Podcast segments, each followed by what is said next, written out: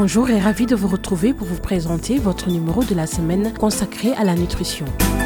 Il est important et recommandé pour toute femme après accouchement de veiller à son alimentation privilégier une alimentation liquide mais consistante.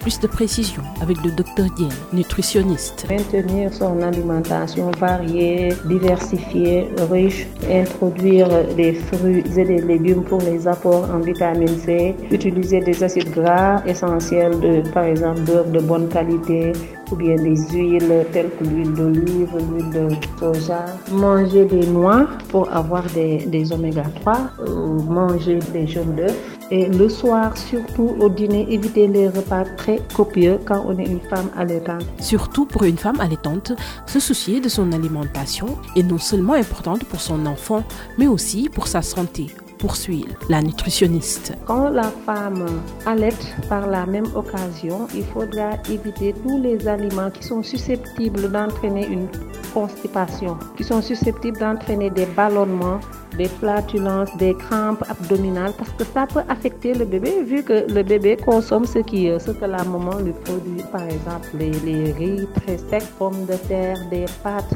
Donc il faut veiller à renforcer la consommation de légumes qui peut dans la journée atteindre 500 grammes. Consommer davantage de fruits, boire du lait, boire de l'eau, boire des jus naturels, éviter l'alcool.